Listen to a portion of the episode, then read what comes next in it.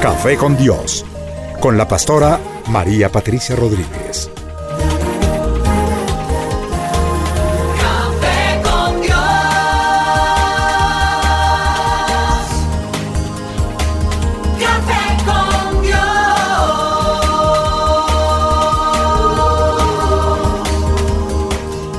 Comparte desde la sala de los pastores un café hablando de la verdad y revelación de la palabra de Dios. Un vivir diario de la Biblia en nuestros días, en compañía de la pastora María Patricia Rodríguez.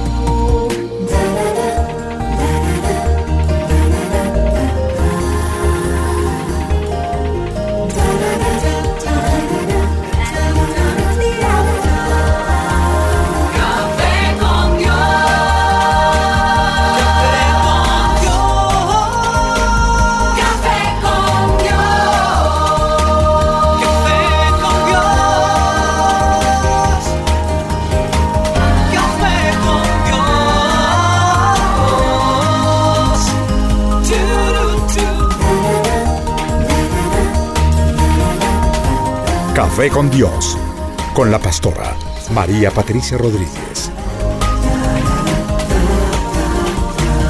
Café con Dios. Bueno, es un placer enorme estar en este nuevo Café con Dios, donde nos encontramos ya aquí en el estudio, felices. Yo quiero primero que todo saludar a mi mesa de trabajo. Eh, hoy está con nosotros Mauricio, Liliana y Lina. Y vamos a invitar al Rey de Reyes a que en esta mañana se tome el café con Dios, que nos acompañe, que nos ayude.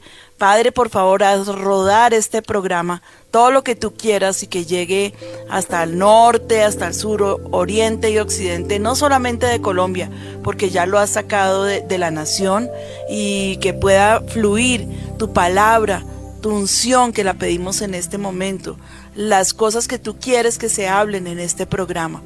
Te damos la gloria y la alabanza, Señor. Yo te pido, Espíritu Santo, que seas inspirándonos para este programa, para un tema tan eh, importante y delicado como es el que vamos a tratar.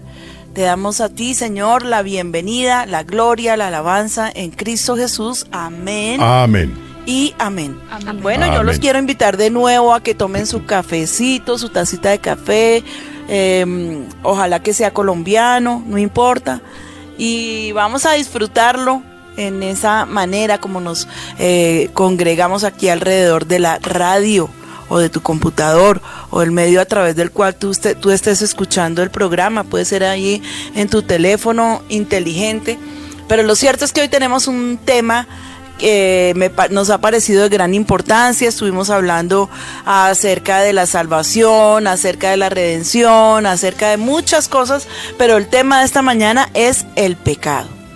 Para que podamos entenderlo desde la perspectiva no del hombre, sino de Dios. Porque en la perspectiva del hombre, pues el pecado se resume a yo no mato, yo no, no maté a mi mamá, no la he cogido a pellizcos, yo no he robado un banco, yo no, yo no. Pero es que resulta que en eso no se resume el pecado.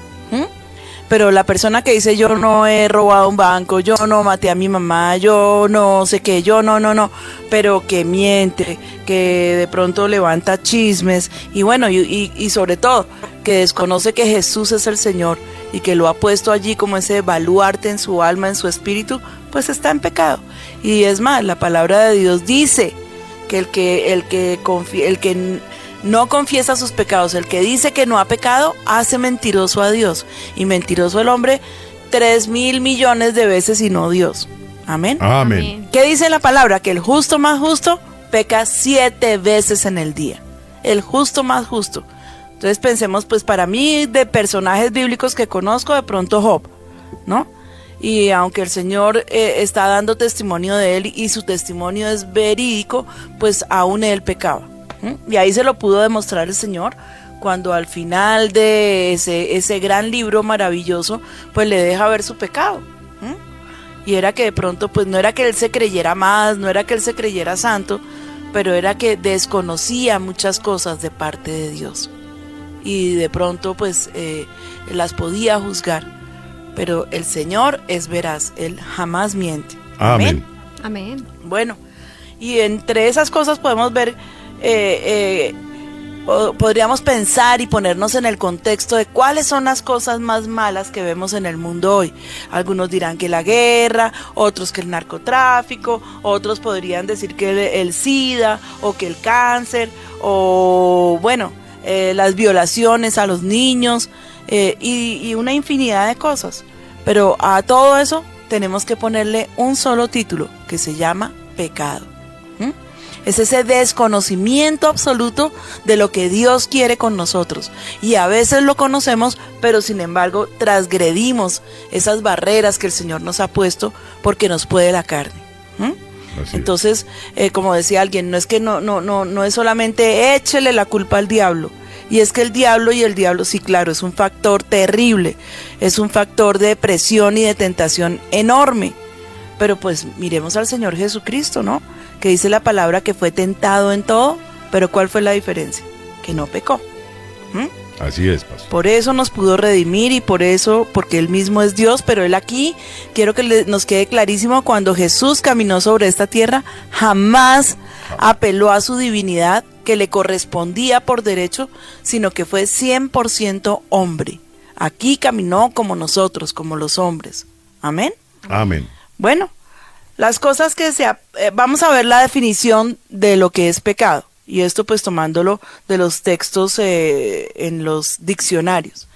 Cosa que se aparta de lo recto y justo o falta a lo que es debido. Exceso o defecto en cualquier aspecto.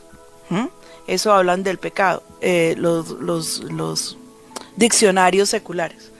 Pero el Antiguo del Antiguo Testamento se habla como errar en el blanco. En Génesis 4.7 aparece por primera vez la palabra pecado.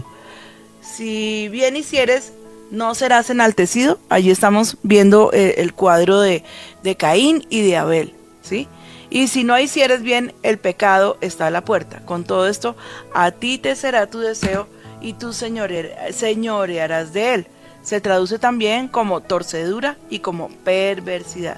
Conducta perjudicial, profano, lo opuesto a lo santo.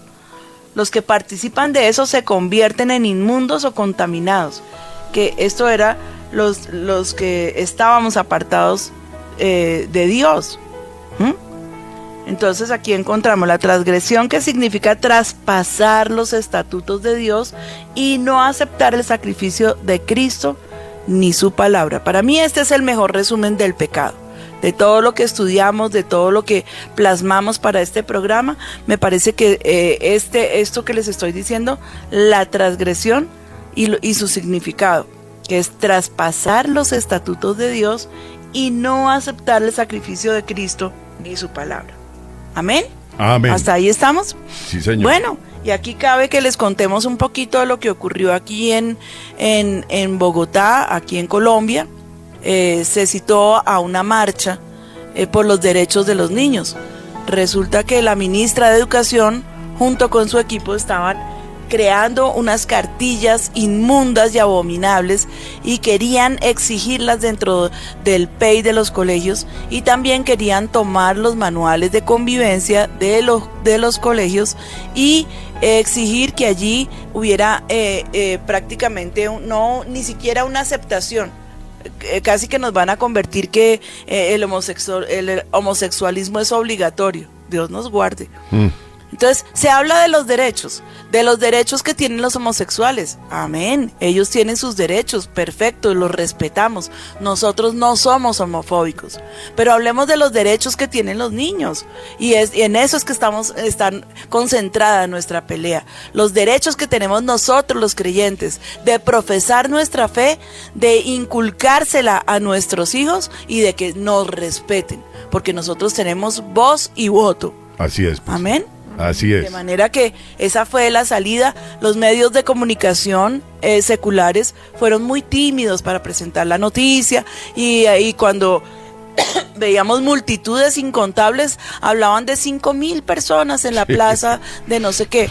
Y yo les digo, de verdad, no se esperaban que el, vol- el país se volcara de esa manera como se hizo. Quiero pedirles excusas. Ayer fue un día en que gritamos muchísimo por nuestros derechos, por nuestros niños, de manera que tengo mi garganta un poquitico afectada. Tranquila, pastora.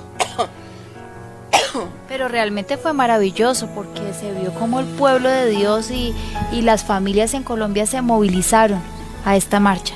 Y lo, y lo tremendo de la marcha, ¿no? Es que eh, finalmente no se sabe ni quién la convocó. Y, lo importante aquí es que definitivamente está demostrado que Colombia no es el país inmoral que los medios de comunicación quieren hacer ver y creer. No somos ese tipo de personas.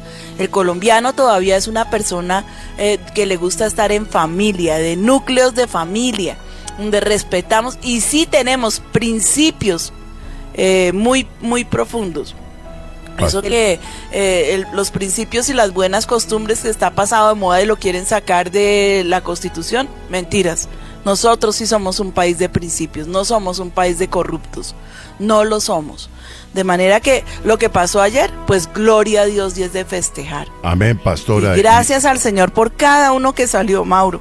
Sí, eh, yo quería destacar algo y es que mucha gente estaba señalando que los cristianitos eran los que estaban armando una marcha y la realidad fue otra, porque incluso la Iglesia Católica se pronunció, se pronunciaron una cantidad de estamentos a nivel de, de gobierno, de empresas.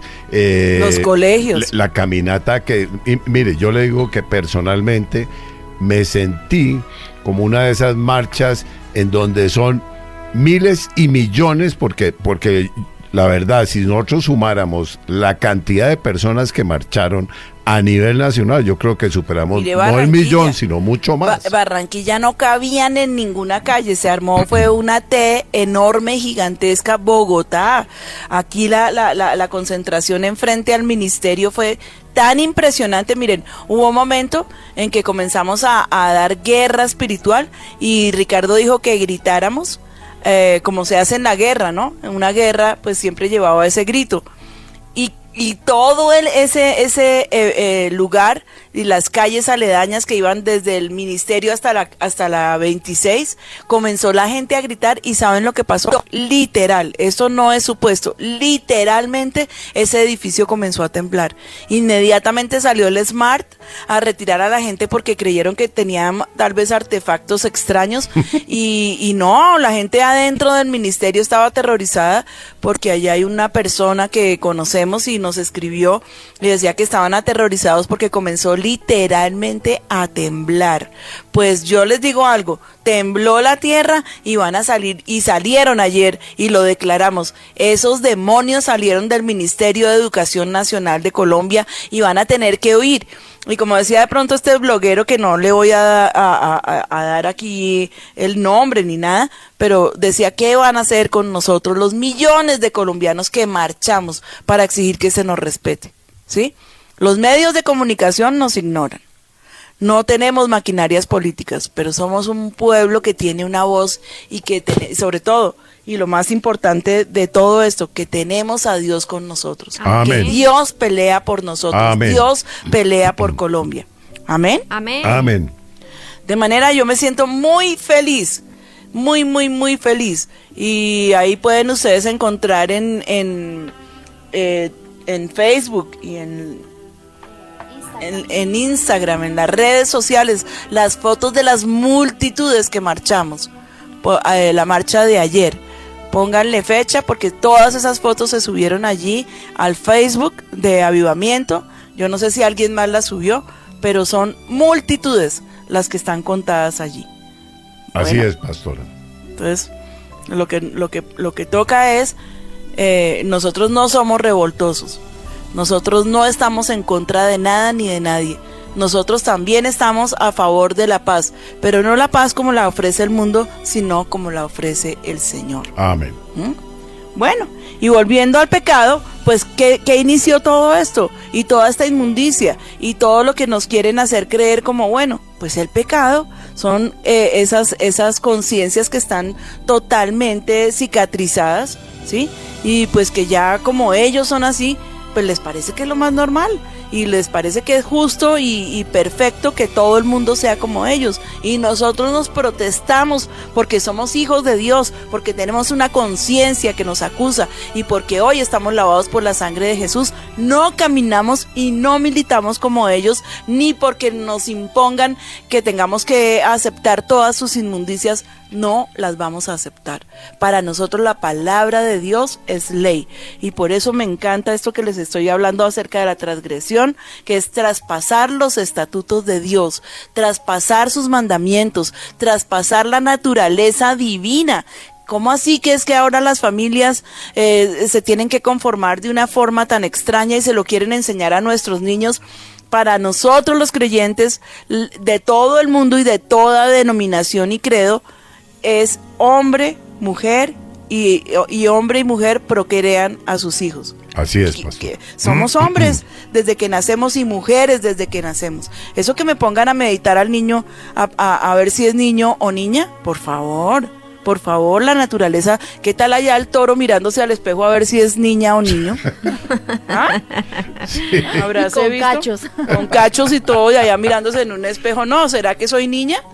Olvídese. Pastora, es que no, no yo que incluso le está eh, dentro de los cuestionamientos que hay es que un niño preguntándole a la mamá que si se puede ir de falda para el colegio, pues. ¿qué Y tal eso lo aplaudieron los medios de comunicación. No, estamos, pero santo. estamos graves, estamos graves, de verdad que estamos graves. Y eh, fue la única noticia que salió ayer importante en el periódico del Tiempo, Mm. ¿sí? Y, y la marcha hicieron caso omiso de la marcha el día de ayer. Ya creo que hoy les tocó, porque pues eso es como tratar de tapar el sol con un dedo, imposible. Imposible ser uno tan ignorante y tan necio. Pero bueno, los vamos a dejar quieticos por este momento. Y nos vamos a dedicar a nuestro tema que es el pecado, que en términos generales es el alejamiento del hombre de la voluntad de Dios. ¿Sí? Entonces, esta voluntad, de acuerdo con el Antiguo Testamento, está representada por la ley. Estos preceptos y estatutos dados por Dios al pueblo de Israel que quedaron registrados allí en los libros sagrados, el Decálogo, como también es conocido, los diez mandamientos, eh, eh, están, estaban allí. Ellos era, eh, esa ley era el ayo para lle- llevarlos a Cristo Jesús. Porque el ayo, el ayo es como una nodriza, como esa, esa nana que, que estaba cuidando, esa era la ley. Era la nodriza para llevarlos a los pies de Cristo, porque fue confirmado desde que el Señor le entregó la ley a Moisés hasta Cristo, que el hombre es incapaz por sus propios medios de cumplir con toda la ley. Totalmente somos incapaces. De manera que el que se cree muy santo, que se aterrice, porque no podemos cumplir la ley. ¿Por qué? Porque está esa naturaleza pecaminosa desde el principio, desde que Adán cayó, esa naturaleza nos ha ido, nos ha sido heredada hasta Cristo Jesús. Una vez que llegamos a Cristo Jesús, pues allí es donde se rompe la maldición del pecado y de la muerte. Amén. Amén. Es que no hay ninguna otra forma. Entonces cuando los judíos, muy, muy, muy conservadores ellos, trataban de cumplir los diez mandamientos, eh, por eso cuando el, Señor Jesucristo van a apedrear allí a la mujer que fue sorprendida en el adulterio, que les dice, el que esté libre de pecado, tire la primera piedra. Y ahí estaban los fariseos que eran tan guardadores de la ley y estaban eh, eh, todos esos doctores de la ley. ¿Mm? ¿Qué les tocó? Retirarse desde el más anciano hasta el más joven. No hubo uno solo que pudiera levantar la piedra, porque todos eran deudores de la ley. Entonces estaba comprobado. ¿Y qué pasaba? Si alguno de esos guardadores de la ley pecaba en un solo mandamiento, ya estaba eh, condenado y era reo de juicio. ¿Mm? ¿Por qué? Porque pues es que eran, eh, o se cumple toda la ley o se abroga toda la ley. Y en eso lo que Dios se dedicó fue a demostrar que el hombre es incapaz, incapaces somos de mantenernos totalmente santos, pero que eh, Él nos, nos dejó una, o nos, nos eh, envió a su Hijo para darnos esta gran bendición de salvación. por causa del, del pecado, estábamos separados, apartados de Dios, de esos estatutos divinos que fueron totalmente transgredidos por todas las generaciones hasta Cristo Jesús y pues también después, porque aquí no hay ninguno que se pueda levantar y tirar una piedra y decir yo soy libre de pecado porque no es verdad. Amén. Amén. Amén. Entonces seamos conscientes de eso.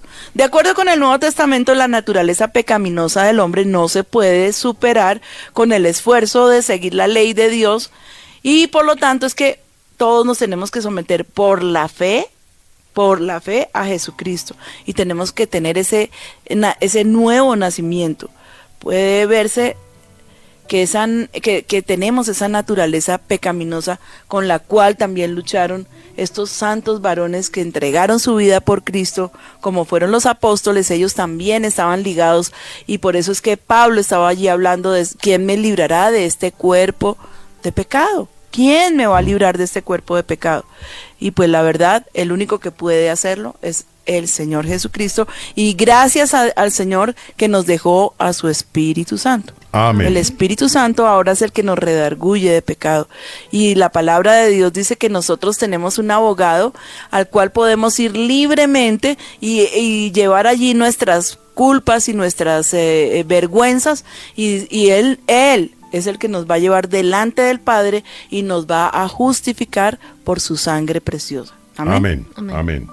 El pecado en general consiste en una transgresión libre y deliberada de la ley de Dios, ¿sí? Y por leve que sea, es pecado. Cualquier desviación de los mandamientos divinos es pecado. La naturaleza esencial del pecado es la rebelión contra Dios. Ojo, ¿sí? Y es pecaminoso cualquier acto en el cual la voluntad humana se opone a la voluntad divina y aunque a veces lo sabemos, nos queremos dar permisitos y salir por ahí a pasear con el pecado. Pero muchos argumentan que la ley, o sea, el decálogo, los diez mandamientos, ya no están en vigencia. ¡Qué absurdo! ¡Qué absurdo! ¿Cómo van a decir que no están en vigencia? Claro que están en vigencia. El mismo Señor Jesucristo dijo que Él no había venido a abrogar la ley, sino a cumplirla. El mismo Señor Jesucristo daba testimonio que pues no estaba en contra de la ley. Sencillamente lo que eh, nosotros tenemos que entender es que eh, no podemos cumplir con la ley, pero que no está en vigencia, entonces vaya y mate. Ah, pero pues eso es que eso era para el Antiguo Testamento. A mí ya me quitaron la orden de que, o sea, yo ya puedo ir y matar. ¿Cómo no? O robar, o fornicar, o mentir, o faltarle a mis padres. Claro que es una, es, es, es un, es una ley divina que si el Señor la entregó es porque es perfecta, ¿sí? Y es posible que no podamos cumplir con los diez mandamientos todos los días, pero que deben ser un rector para nuestra alma y para nuestro espíritu, deben serlo. Jamás, jamás, ninguna palabra que fue dada por Dios a través de sus profetas se puede abrogar, ni del Antiguo ni del Nuevo Testamento. Amén. Ahora sí tenemos que mirar que eran que somos dos grupos totalmente diferentes, porque en el Antiguo Testamento ellos tenían eh, la, la profecía de que vendría el Mesías. Nosotros tenemos el cumplimiento de que el Mesías vino y que Él ya nos libró eh, de, de esa maldición de ser excluidos de, de la, de la presencia de Dios. Entonces es bien diferente. Amén. Amén. Amén. ¿sí? Nosotros tenemos el testimonio de Cristo en nuestro corazón.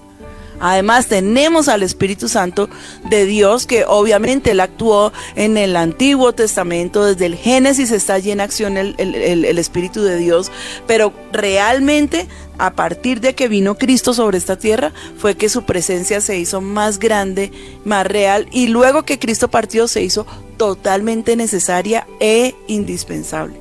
Amén. Amén. Así es. Yo no sé si estoy siendo clara o, o- o no me están entendiendo mucho.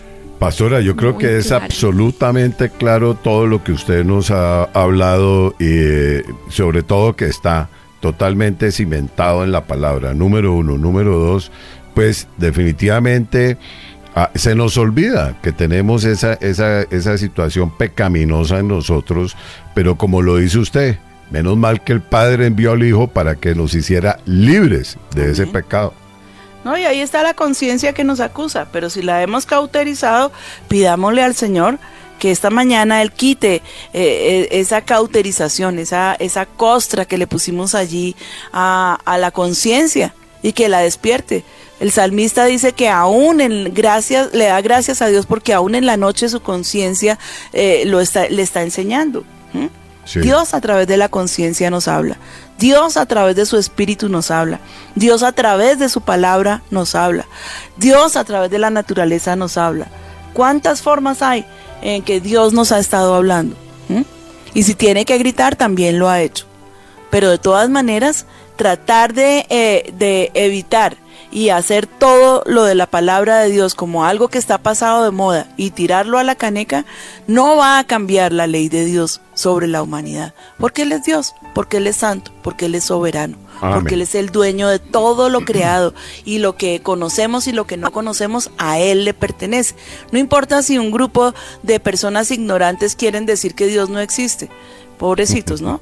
Porque casi cada uno de ellos en su lecho de muerte gritaba eh, angustiado porque, por, por- porque Dios lo perdonara. ¿Cuál Dios? Sí. ¿Cuál Dios? ¿Mm?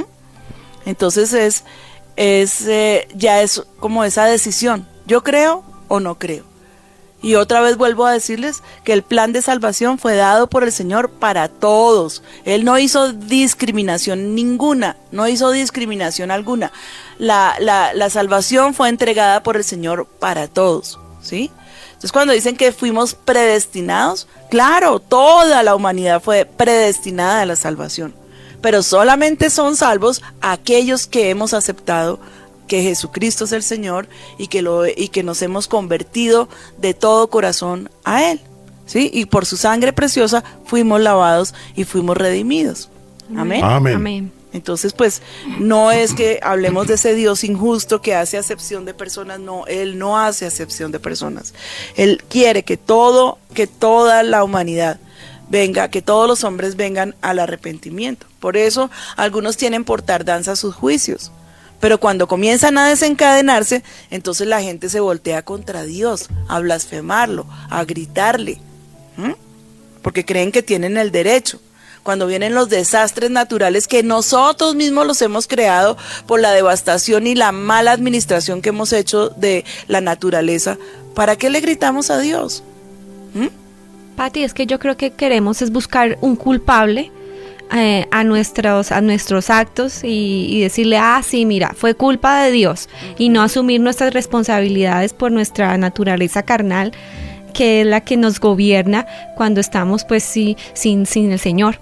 Así es. Sí, amén. Así es. Ahora miremos lo que la palabra de Dios dice para los que creen que los mandamientos de Dios ya no eh, eh, nos corresponden. Dice el, eh, Pablo allí en la carta a los romanos, que, o sea, eh, dice, que, di- ¿qué diremos pues? ¿La ley es pecado? En ninguna manera. Pero yo no conocí el pecado sino por la ley, porque tampoco conocería la codicia si la ley no dijera, no codiciarás. El pecado es infringir los mandamientos de Dios, vuelvo a decírselos. No, ahí está lo que Pablo está aclarando, es que él no está diciendo que la ley es pecado, pero que él no conoció el pecado sino porque había una ley, una ley que prohíbe que hacer lo malo. Sí. Y eso es lo que nos le pasa un poquitico a los niños. Que ellos quieren hacer lo que les provoca. Para ellos es perfecto eh, hacer, eh, hacer sus necesidades en el tapete de la sala. ¿Sí? Y si no hay nadie que les enseñe, pues se van a criar haciéndolo y así van a educar a sus generaciones. Pero por favor, ¿será que nosotros tenemos que aceptarlo? Para el libre desarrollo de su personalidad, que el niño haga popis en la sala. Ay, por favor. Entonces, eso es la ley. La ley le está diciendo al niño, o sea, lo estoy diciendo figuradamente. Eso no lo puedes hacer aquí. Hay un lugar adecuado y nosotros los padres, que somos esos tutores de nuestros hijitos, tenemos que llevarlos, así los ministros digan lo que quieran, y sentarlo en su, en su vasito para enseñarle a hacer sus necesidades eh, eh, allí en el baño ya él luego se va a acostumbrar. Y ya él cuando tenga eh, uso de razón, o dos o tres añitos o cuatro que ya va al baño, no va a estarle preguntando a la mamá si hace sus necesidades en el florero de la sala o si mejor va al baño. Él ya sabe que tiene que ir al baño. ¿Sí?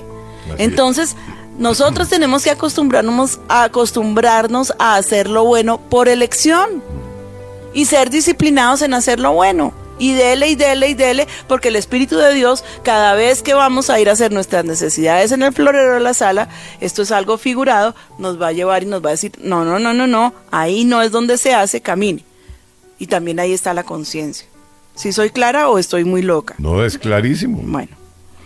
Entonces, si el pecado definitivamente es, es infringir los mandamientos de Dios, miremos esto, no amar a Dios, no amar al prójimo, robar, matar, tener dioses ajenos, etcétera. Pero la pregunta que cabe es, ¿qué originó el pecado? ¿Mm? Bueno, ¿y dónde fue que, que- que dio origen ese pecado? ¿Cuándo fue que el hombre se hizo consciente de que había pecado? Porque cuando Dios creó a Adán, él caminaba con él en el huerto. Y de hecho hizo un ser tan inteligente que fue capaz de ponerle los nombres a todas las bestias del campo. Y hasta hoy se llaman como él dijo. ¿Mm? Un ser totalmente consciente y racional. ¿Sí? ¿Y cómo es que ese hombre perfecto, eh, cómo fue que entró el pecado? Pues bueno, la, eh, la palabra dice en primera de Juan 3.8, el que practica el pecado es del diablo, porque el diablo peca desde el principio. Para esto apareció el Hijo de Dios, para deshacer las obras del diablo. Ahora, ¿qué tiene que ver allí? Veamos esto, la tentación. En el segundo capítulo de Génesis se proporciona el fondo de la narración de la caída del hombre. Se hace mención particular de aquellos dos árboles que estaban allí en el huerto en el Edén. Estaba el árbol de la vida y el árbol del bien y del mal. Y ahí es donde la serpiente astuta, porque ya Satanás había sido echado del cielo por, por, eh, por su eh, capacidad de creerse que él mismo era Dios, ¿sí? Ya el Señor, cuando, cuando, ah, cuando está la creación de Adán, ya el Señor lo había sacado del cielo. Ya estaba aquí en la tierra. Y tomó esa forma de serpiente. Y fue allí donde dice, tomó pues Jehová Dios al hombre y lo puso en el huerto del Edén para que lo labrara y lo guardase. Y mandó Jehová Dios al hombre diciendo, de todo árbol del huerto podrás comer, mas del árbol de la ciencia del bien y del mal no comerás, porque el día que comieres ciertamente morirás. Entonces, aquí podemos ver la fuente de la tentación, ¿sí? La serpiente astuta más que todos los animales del campo que Jehová había hecho, esa serpiente fue el agente empleado por Satanás que no, no, no solamente ya había sido arrojado al cielo antes de la creación del hombre, sino que también él y todas sus huestes. Todos los que se dedicaron a adorarle, que hoy son los demonios, eh, eh, fueron echados de la presencia de Dios. ¿Mm? Entonces, allí es donde él toma eh, como, como esa, a hacerle la trampa a la mujer, ¿sí?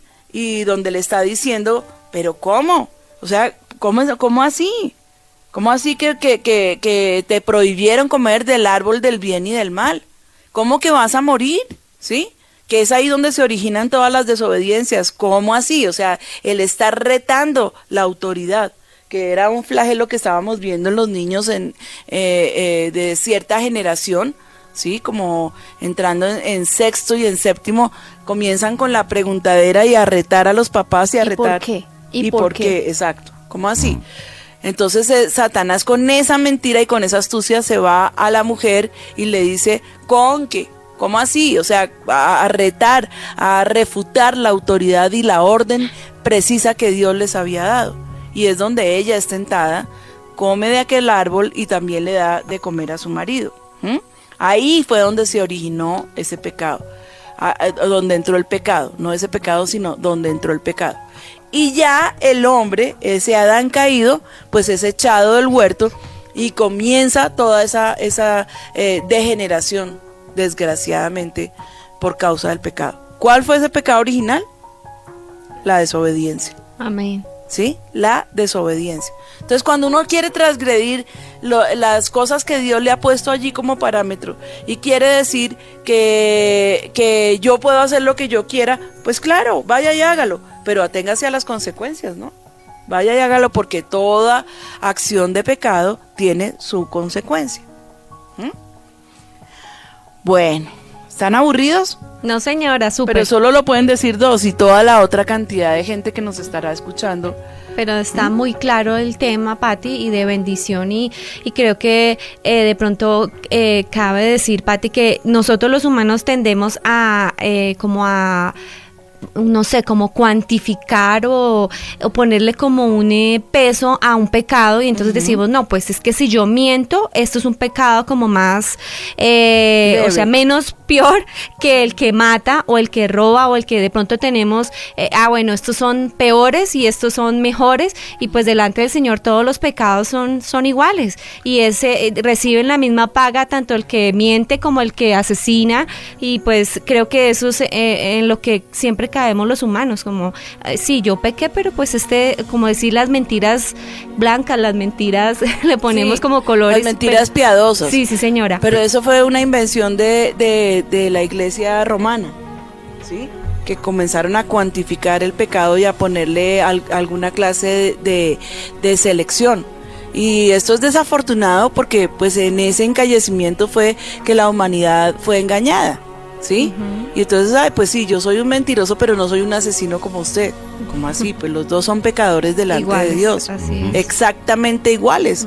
Sí, porque tanto el que miente como el que roba, como el que se emborracha, como el homosexual, como todas esas personas que están eh, eh, ciegas a la ley de Dios, están en pecado. Esa es la razón por la que nosotros no, nos, nos protestamos a que nos digan que somos homofóbicos. ¿Quién dijo?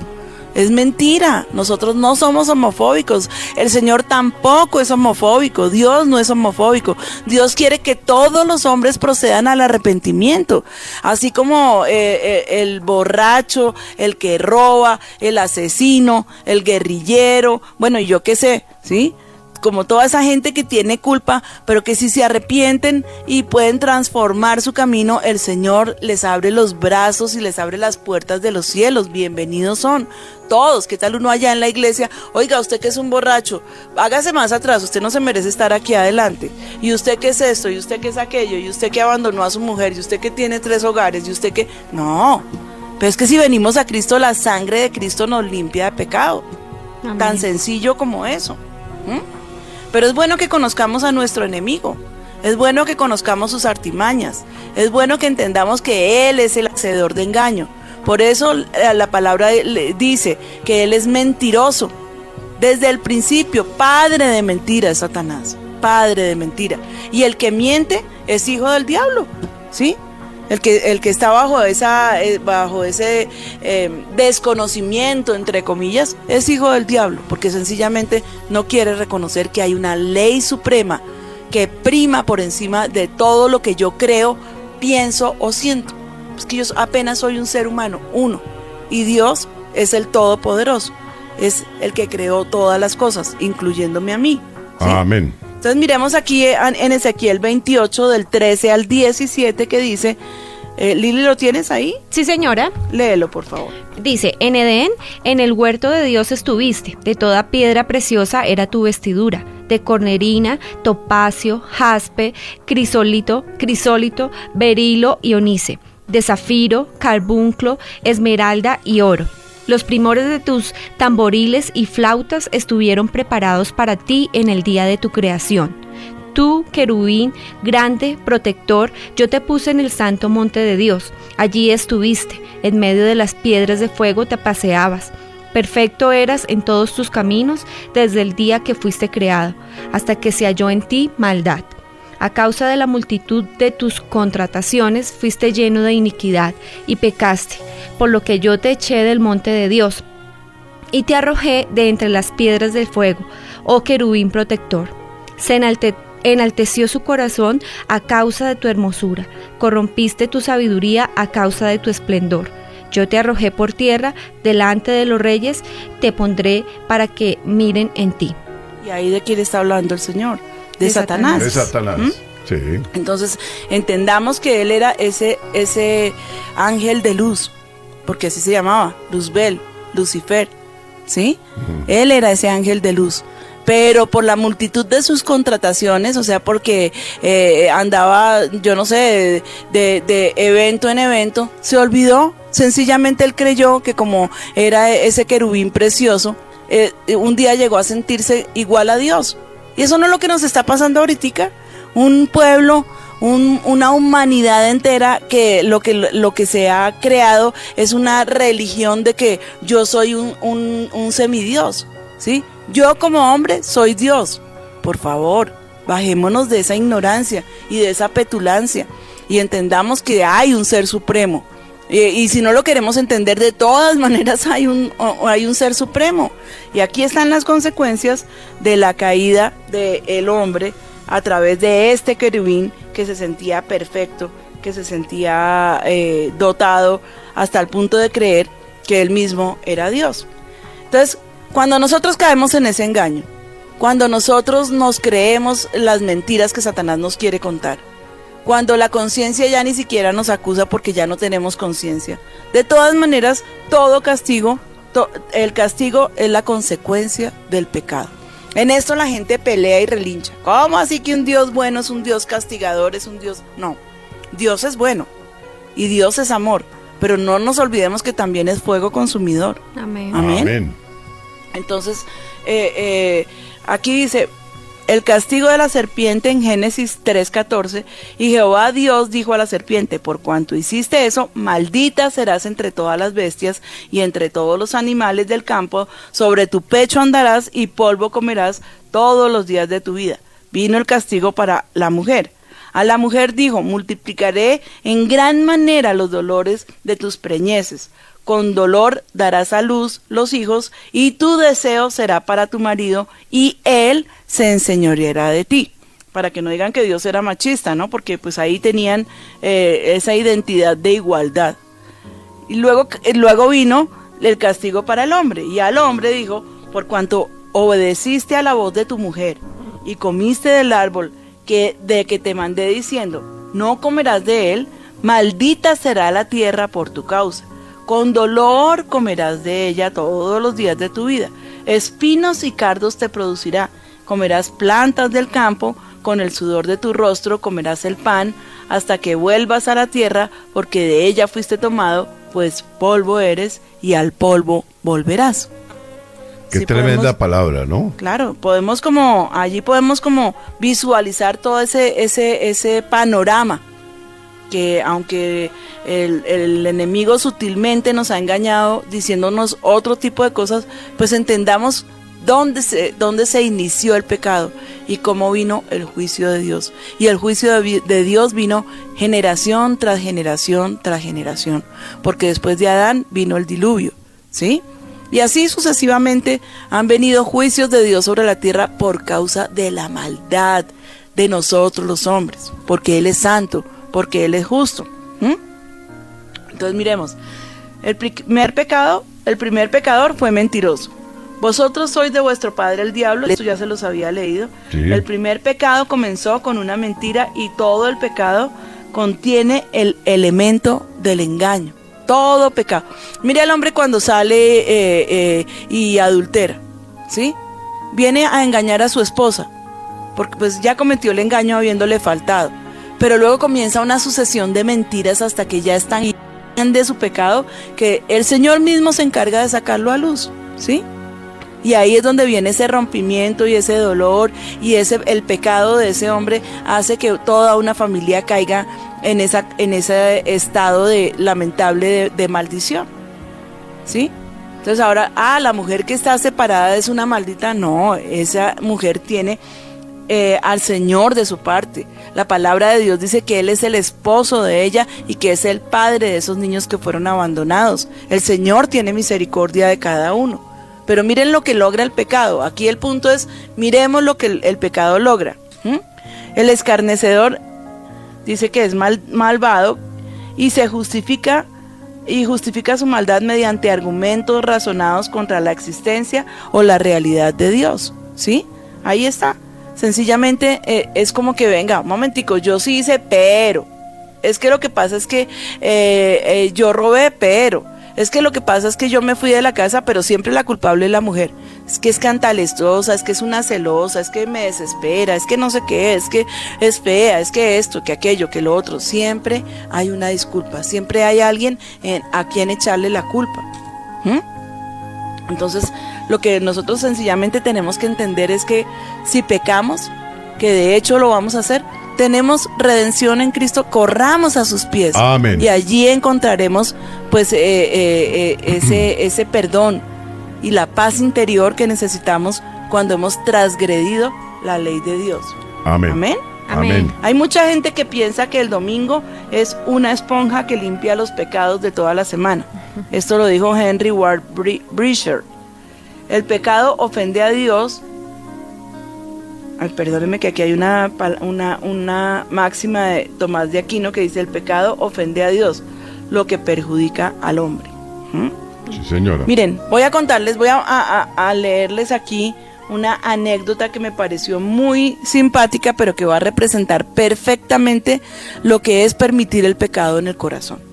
Se dice que donde se deja entrar el pecado solo un poco, en realidad le permite quedarse como tirano. Una leyenda árabe dice que un cierto molinero un día fue sorprendido por un camello que metió la cabeza por la puerta de la tienda en que dormía el molinero y al que y que al tiempo le decía: "Afuera hace mucho frío, permítame meter solamente las narices." El árabe le dio permiso, pero pronto había metido todo el cuerpo, lo cual no era muy agradable al molinero, quien comenzó a quejarse diciendo que el cuarto era muy chico para ambos. Entonces el camello le respondió, si tú estás incómodo, puedes salirte. Yo por mi parte voy a quedarme donde estoy. Hay pe- es- o sea, si lo entendieron, es que a mí me pareció tremendo. Sí, Si usted quiere, váyase, pero yo aquí estoy muy cómodo y Yo muy ya me quedo acá. Entonces lo que concluye es que hay pecados que a manera de camello solo quieren un lugarcito en el corazón humano. Y cuando se les da, se meten y ocupan todo el corazón. Después no quieren salir y dicen, aquí nos quedamos, suceda lo que suceda. No saldremos para nada y el pecado se convierte en un tirano. Tremendo. Tremendo. Es tremendo. Tremendo. Vaya, tremendo. consiéntalo un ratico y ahí se va a quedar. Y sabes que en una sociedad como la nuestra, en la que uno pasa los días y se da cuenta que cada vez está peor y es más terrible, la gente ni siquiera se está dando cuenta que lo que está haciendo es un pecado, que lo está alejando cada día más del Señor. Yo creo que este mensaje es un, de verdad, un, un tiestazo para Satanás.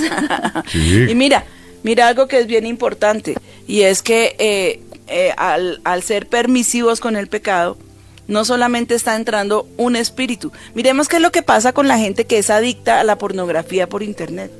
Quieren, yo los he visto en consejería llorando, rogando porque quieren ser libres, pero como ya le dejaron meter las narices al camello, el pecado vino a ser un tirano. Ya no lo maneja el temor de Dios, no lo maneja el amor al Señor, lo maneja ese tirano que se llama pecado. Oye, pierden sus hogares, pierden sus esposas, pierden sus hijos y no lo pueden sacar. No lo Tremendo, pueden, ¿no? no lo logran. Es que no es lo una logran. adicción. Sí, claro que sí se puede. Sí, en Cristo puede, Jesús se puede. sí se puede. Claro. Porque así como algunos se han quedado ahí adictos y lo han perdido todo, hay Muchos, que han salido de allí. Amén. Por eso es el, el- el peligro de permitir que nuestros niños entren a ese tipo de, de- de- bueno, inclusive al computador que está conectado a internet. Porque en cualquier momentico les llega un flash que definitivamente va a cautivar su atención y allí queda presa su alma. Por eso, por eso con tanta sutileza eh, es que nos quieren educar a los niños para que ellos con libertad, no solamente ahorita hay una aceptación al homosexualismo, pero luego será una práctica del mismo. Porque Claro. desde pequeñitos los quieren in- in- incluir allí. Desde pequeñitos les quieren decir, oiga, un momentico, ojo, ¿qué tal que usted no sea niña? Sí, tiene las facciones de niña y su cuerpo como tal es de niña y sus genitales son de niña, pero usted también puede eh, pararse un momentico y decir que quiere ser hombre. A ver, eso Pas- es absurdo, eso es absurdo. Y, y yo, y yo sé que eh, el ataque es sutil como Satanás, Satanás es muy sutil. ¿Quién se iba a imaginar, de verdad, delante de Dios, hace 15 años, que todo este atropello lo íbamos a estar viviendo? Ni siquiera, yo me acuerdo, no estábamos hace 15 años pensando en este tipo de cosas, se los aseguro. Pero ha venido una avalancha tan impresionante que de verdad que es el tiempo que los hijos de Dios clamemos para que el Señor Jesucristo venga y que venga pronto. ¿Mm? Ya esta tierra para mí, mi, mi sentir personal no aguanta más. No aguanta más. Esto ya prácticamente es un Sodoma. No, pastora, y, y es que ese tipo de prácticas en los niños, pues cauterizan su conciencia. Sí. Entonces a futuro pues van a convivir con eso y no van a ver en ello ningún tipo de, de- de situación que les genere algún tipo de alteración, llamémoslo así, como hoy en día, como sucede hoy en día. Entonces cauterizada su conciencia, es lo más normal, sigamos así. Sí. No, y como dicen, la misma palabra, eh, Pedro, eh, Pablo lo dice, comamos y bebamos que mañana moriremos, porque pues esa es la gente que ha crecido o que quiere negar a Dios y que hay una vida eterna que nos aguarda. ¿Mm? No, eso comamos y bebamos. Que, que, que luego ah, comamos y bebamos, ¿cómo es que dice Mauro? Que mañana Hoy Que moriremos. mañana comamos moriremos. y bebamos que mañana ayunaremos. Ay, ¿cómo no?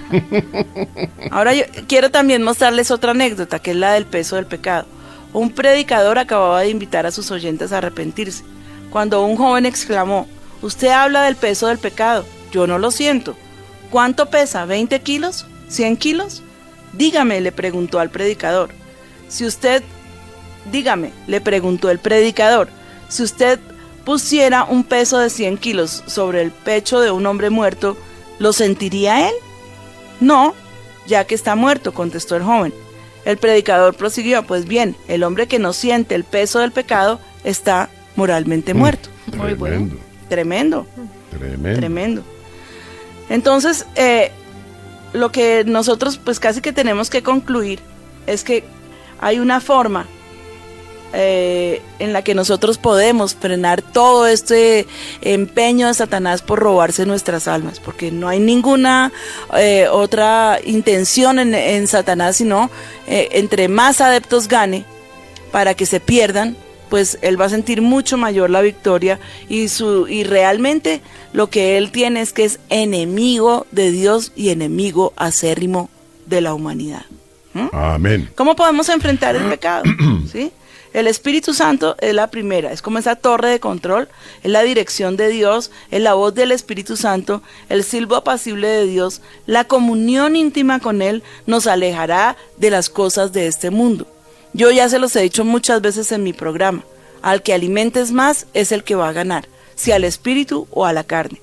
La palabra de Dios, ¿por qué? Porque es el, manal- el manual de vuelo como lo que dice la palabra de Dios, eh, perdón, todo lo que dice la palabra de Dios es lo que debemos hacer. Mira lo que dice el Salmo 119, 105.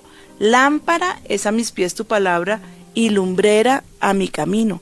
No solamente léela, sino aplícala a diario y estarás lejos de la tentación. Amén. Cuando, nos no, cuando no encontramos claridad en el camino, entonces, ¿qué debemos hacer? Ir al lugar, al lugar secreto, tener ese tiempo con Dios, hacer silencio y permitir que Él nos hable, recurrir a la palabra, como se los acabo de decir. A la conciencia también Dios nos está hablando y nos está alertando que algo no está funcionando bien en nuestras vidas. El Salmo 16, 7 dice, bendeciré a Jehová que me aconseja. Oigan, esto era lo que les había estado diciendo antes. Aún en las noches me enseña mi conciencia. Cuando la conciencia está tranquila, pues así podemos vivir. Pero cuando nos acusa, ¿qué tenemos que hacer? Sí, claro. correr a Dios. Correr y descargarnos allí en su presencia. Abrir completamente y sinceramente nuestro corazón. Entonces, si has cauterizado la conciencia y la ignoras, si te justificas y excusas ante lo que la conciencia dice, culpando a otros por sus errores, cuando esto pasa, la conciencia se adormece y ya ni siquiera trabaja. Se los estaba diciendo hace un momento. Es el que está todo el tiempo echándole la culpa a cualquiera, pero menos a él mismo. Si, ente- si tendemos, si atendemos a la conciencia, vamos a caminar en ese camino donde el gozo nunca será apagado. La paz interior, esta es una señal gigantesca. Bueno, no, no totalmente, porque es que yo puedo sentir, yo pienso que hay gente que eh, siente paz haciendo el mal y su conciencia no lo acusa Mm. y puede dormir tranquilo. Terrible, pero es una brújula. Es sumamente sensible y siempre estará marcando al norte. Yo no sé si ustedes han visto la brújula, ella siempre marca al norte. Nosotros tenemos una brújula dentro de nosotros que se llama paz interior. ¿Mm? Tremendo. Santiago 4, 16, 17 dice que el que sabe hacer lo bueno y no lo hace, le es pecado. La indiferencia también es un pecado horrible. El estar por encima de las cosas, de la humanidad, del dolor de los otros, al no poner atención y no hacer nada por, por, por la gente más pobre, por la gente necesitada, por aquel, yo pienso que no hay más, no hay persona más pobre que la que no tiene a Cristo. Entonces creo que es bien importante que tengamos esa atención hacia afuera. No solamente porque es que esta, esta es una cultura que se ha, en, la que se ha fortalecido el yoísmo. Yo, yo, yo, mi, mi, yo, yo, si yo estoy bien, si yo estoy feliz, si, entonces pues no, no, no tengo de qué afanarme. Pero quiero que vean un poquito las corrientes que están corriendo ahorita. Con el pasar del tiempo, las teorías que niegan el pecado y su naturaleza nos están, como, ¿cómo les diría yo? Eh, como no solamente alcanzando, sino sobrepasando. El ateísmo.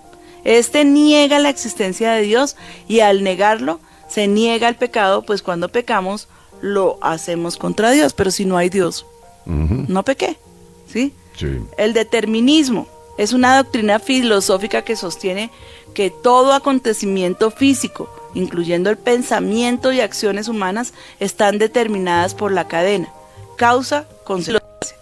Dice que el libre albedrío es un engaño y no una realidad. Es decir, no podemos escoger si pecamos o no. El hombre es esclavo de las circunstancias. Se considera el pecado como una enfermedad, por lo cual el pecador es un ser digno de lástima. ¿Qué talito, ah? Qué lástima, ¿no? El hedonismo es la doctrina que considera el placer como el fin de la vida. O sea, me proporciona placer, entonces está bien. ¿Mm? Pero yo Terrible. creo que eso es lo más terrible, ¿no crees? Porque Sí. en eso se ha convertido el pecado, pero es que el pecado me produce placer, entonces ¿qué hay de malo en esto? Sí, claro, yo, yo soy libre de hacer lo que yo quiero y puedo contaminar con eso a los que están al lado. No solamente estoy contento con, con estar eh, con mi mente cauterizada y con mi forma de pensar torcida, sino que también quiero afectar a otros, ¿sí? Ay, Señor, hasta que llegarán a decirnos a nosotros, los creyentes, que estamos locos, que estamos torcidos, que somos los pecadores, porque ya nos están viendo como de esa manera. Malos los que hacen el bien y buenos los que hacen el mal. ¿Mm? Sí, así es. La evolución que considera el pecado como la herencia de animalidad del hombre primitivo. Los animales no pecan, viven de acuerdo con su naturaleza y no experimentan conciencia de ¿Qué culpabilidad. tal eso? Terrible. No, Voy a cerrar con este texto en Deuteronomio 30, del 19 al 20, al 20, que dice, y a los cielos y a la tierra llamo por testigos hoy contra vosotros que os he puesto delante la vida y la muerte, la bendición y la maldición. En- escoge pues la vida para que vivas tú y tu descendencia, amando a Jehová tu Dios entendiendo, a- atendiendo a su voz y siguiéndole a Él, porque Él es vida para ti y prolongación de tus días, a fin de que habites sobre la tierra que Jehová juró, perdón, a, a fin de que habites sobre la tierra que juró Jehová a tus padres, a Abraham, Isaac y Jacob, que les había de dar. Amén. Amén. Bueno, allí tenemos un resumen, eh, yo creo que bien completo acerca de lo que es el pecado, ¿sí? Puedes eh, ponerlo allí versus la santidad y versus todos esos programas de los que hemos estado hablando, que en todo caso he estado hablando en todos del pecado y en todos de la justificación y de la santificación. Eh, es una forma, yo creo que muy, muy importante de entender lo que Dios en realidad nos quiere decir. Si tú te alejas de los planes de Dios, si tú te alejas de esos parámetros divinos que están escritos en nuestro corazón y que de muchas maneras Dios no los quiere manifestar, allá tú, ese es tu problema. Pero luego no te levantes a, a acusar a Dios de lo que Él no es culpable. Amén. Amén. Entonces vamos a orar. Yo no sé si aquí en la mesa de trabajo alguno quiere añadir algo. Pastora, pues de verdad que se queda uno absolutamente eh, maravillado de ver cómo a través de la palabra tenemos todas las herramientas y todas las armas para, para, para no caer en la tentación y no darle pie al pecado. Y de verdad que uno tiene que todos los días de la vida darle gracias al Padre por habernos enviado al Hijo para hacernos libres de esa actitud pecaminosa. Y como el Espíritu Santo está en vigor, si acaso estás aquí por primera vez escuchando el programa, y si acaso te gusta pero no entiendes, tal vez es porque nunca le has rendido tu vida al Señor Jesucristo, y yo te voy a invitar a que repitas esta oración, es muy sencilla, pero si la haces con todo tu corazón, entonces yo te puedo decir que eres eh, de, a partir de este momento una persona nacida de nuevo que debes poner en tu corazón eh, eh, y en tus prioridades al Señor Jesucristo. Yo quiero que lo invites con estas palabras y que le digas, Señor Jesucristo, yo me arrepiento de todos mis pecados. Yo considero, Señor, que sí te he faltado y que te he negado. Pero yo te pido en este momento que tú me laves con tu sangre preciosa. Yo quiero ser tu hijo. De aquí en adelante quiero ser de aquellos que confiesan tu nombre. Te invito a mi corazón y te clamo Espíritu de Dios que entres dentro de mi vida, que me lleves a esa convicción de mi pecado y que yo me pueda arrepentir. También te clamo Señor que no, no borres mi nombre del libro de la vida. En el nombre de Cristo Jesús. Amén y amén. Amén. Y ahora los voy a dejar para que les cuenten cómo se pueden comunicar con nuestro programa, si tienen dudas, si tienen preguntas, trataré de contestárselas para la semana que viene. Los quiero bendecir en el nombre de Cristo Jesús y bueno, hasta nuestro próximo café con Dios que yo espero que va a estar sorprendentemente delicioso. Café recién tostadito con ese aroma único y especial. Yo los bendigo, me despido de mi mesa de trabajo también. Ellos me acompañan y me ayudan muchísimo para elaborar cada tema que sale al aire, por lo cual quiero darles las gracias y la gloria para el Señor. Dios los bendiga. Pastora, pues a través de Twitter, Aviva con el número 2 radio en la página web avivados.com, WhatsApp más 57 320 8500 192 y a través de nuestras emisoras en Bogotá, Avivados 1280 AM y en Medellín 1470 AM. Gracias Mauro y a todos los oyentes entonces ya saben cómo comunicarse con nuestro programa. Hasta la próxima semana, si el Señor nos lo permite, los invito a que tengamos un fin de semana espectacular, viernes y domingo de avivamiento y milagros. Nos vemos hasta entonces. Gracias, pastora.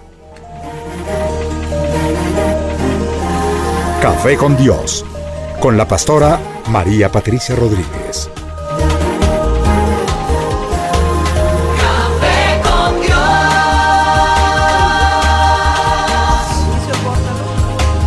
Café con Dios.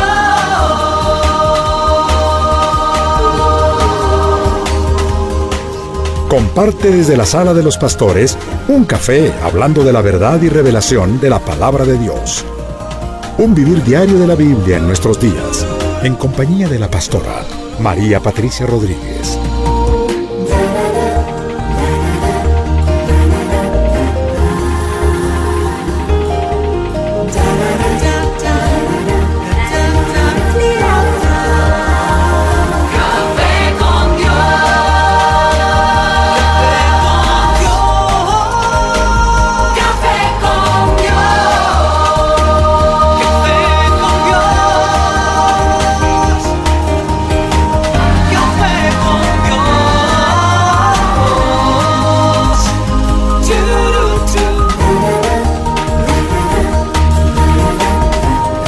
Café con Dios, con la pastora María Patricia Rodríguez.